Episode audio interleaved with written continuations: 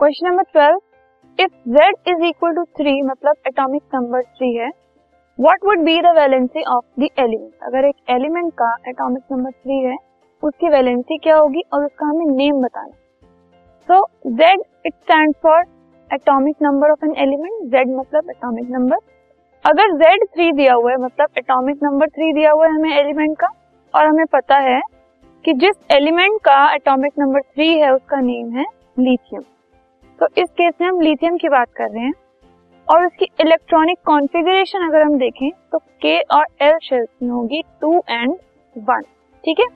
Two plus one three होगा। अब हमें ये बताना है कि उसकी वैलेंसी क्या होगी? वैलेंसी मतलब होता है attaining the nearest noble gas configuration ठीक है? तो इस केस में उसको के शेल में मैक्सिमम टू इलेक्ट्रॉन्स चाहिए ऑक्टेट बनाने के लिए नोबल गैस कॉन्फ़िगरेशन बनाने के लिए।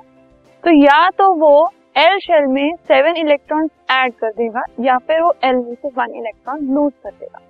सेवन ऐड करना मुश्किल है बट वन लूज करना इजी है। तो it will lose one electron और क्योंकि एक इलेक्ट्रॉन वो लूज कर रहा है, इसलिए उसकी वैलेंसी हो गई one this podcast is brought you by Hubhopper Shiksha Abhiyan अगर आपको ये पॉडकास्ट पसंद आया तो प्लीज़ लाइक शेयर और सब्सक्राइब करें और वीडियो क्लासेस के लिए शिक्षा अभियान के यूट्यूब चैनल पर जाएँ।